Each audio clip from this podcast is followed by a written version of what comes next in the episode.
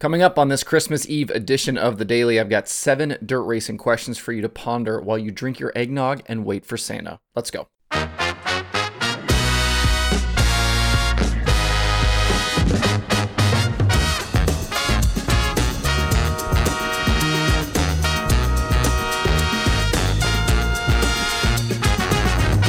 Today is Friday, December 24th, 2021. Welcome into Dirt Tracker Daily. I'm Justin Fiedler. Merry Christmas to everybody out there. Happy holidays to you. Uh, I want to do something a little different with today's show and pose a bunch of dirt racing questions that I'll respond to, and then I want to hear what you have to say about these questions as well. Feel free to answer one or multiple in the comments below on the YouTube video, on social media, or via email, however you want to do that. We'll start first with a driver of the year. You can obviously take this in multiple directions and include whatever criteria you want. For me, I think it has to be Kyle Larson. Even with what he did in 2020, I think his 2021 season was even more impressive. Crown Jewel wins across both pavement and dirt, late models and sprint cars, NASCAR and midgets, just absolutely crazy stuff. The Chili Bowl, a Kings Royal, the Knoxville Nationals, the Prairie Dirt Classic, the Cup Championship, uh, and so many more wins along the way. It was maybe the greatest season ever in the history of motorsports from one single driver. And it's not something I think even Larson will be able to match in the future. With the Cup Series going back to practice and qualifying on many of the weekends, Larson's chances to race dirt will be less in 2022 and beyond. We will still get to see him plenty though, and I like that he's inspired a bunch of other guys to venture out more uh, and do different types of uh, not only dirt racing but racing in general, including guys like his Hendrick teammates. We saw Chase Elliott, uh, Alex Bowman. We saw a bunch of guys this year venture out and do a bunch of different stuff. Honorable mention here, I think, goes to Brandon Overton. Almost a million dollars in winnings from late model shows is nuts this season, and I would imagine a lot of you will pick him here as well. Next question is What do you think was the most surprising winner of 2021? I'm going to go with Dave Blaney in the World of Outlaws show at Sharon back in May. He started fourth in that race, and I understand it's a track he knows extremely well, but he led just the single lap to take the win in a car that's basically a science experiment. It was his only top five this season in five outlaw appearances, and it was his first outlaw victory in nearly 24 years. At one point in his career, Blaney was very familiar with World of Outlaws victory lanes. Uh, he was a World of Outlaws champion, but it had been a crazy long time since that was the case, and it was maybe the top candidate for feel good win of the year as well. And you know that Sharon crowd went crazy that night.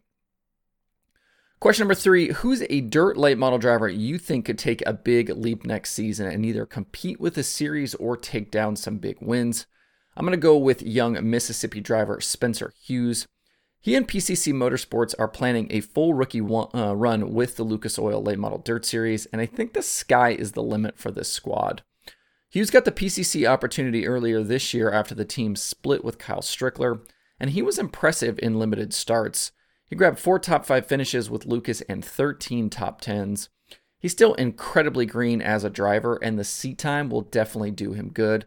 I would not be surprised to see one or multiple wins from this group next year, and maybe even a crown jewel win, I think, is possible out there for this group as well. Question four Who's a World of Outlaws sprint car driver not named Brad Sweet or Donny Schatz who you think could win the title in 2022? My answer for this one is definitely Carson Macedo. This will be his fourth full season as a full time World of Outlaws driver and year two with that Jason Johnson racing team. He went from one win in 2020 to 11 in 2021, and his average finish improved more than two positions year over year. He missed out on the championship by 134 points behind Sweet and David Gravel, and it won't take a huge leap in performance for him to be at the top next season.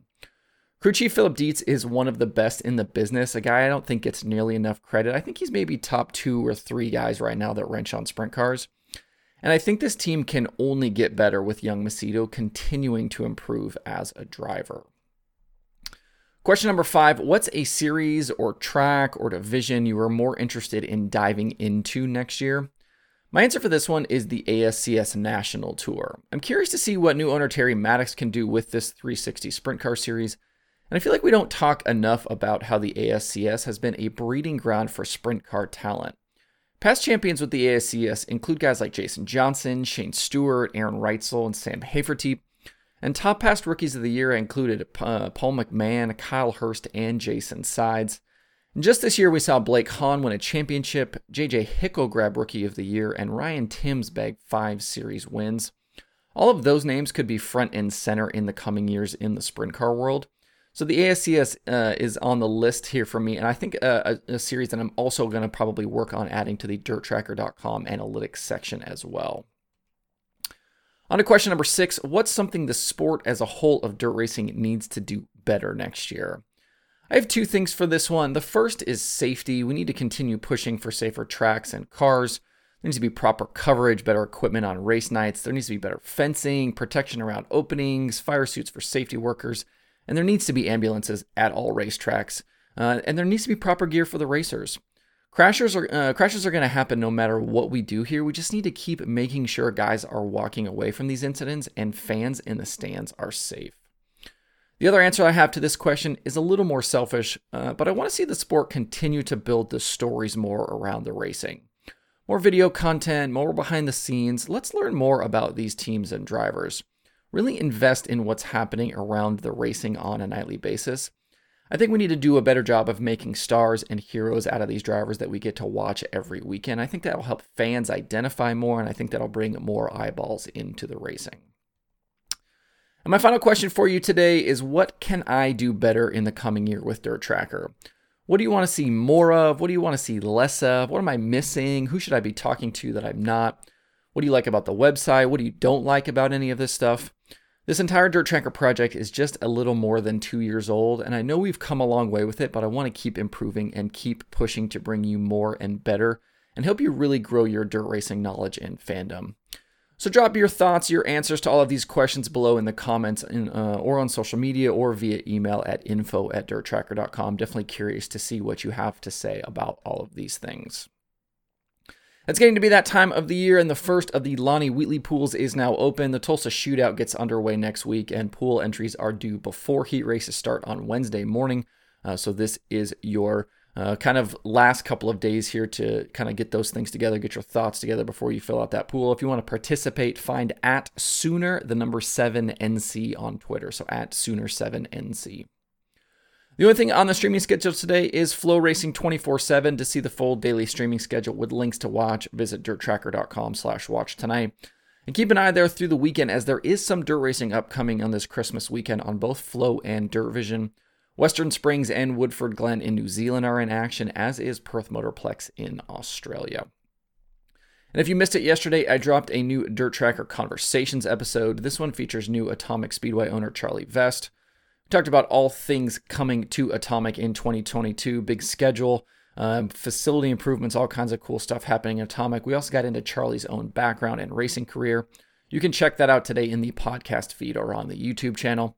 I've now done 55 conversations episode uh, uh, to go along with the nearly 500 daily shows. So if you need to escape from the family this weekend, go find some of those past shows and give them a watch or a listen.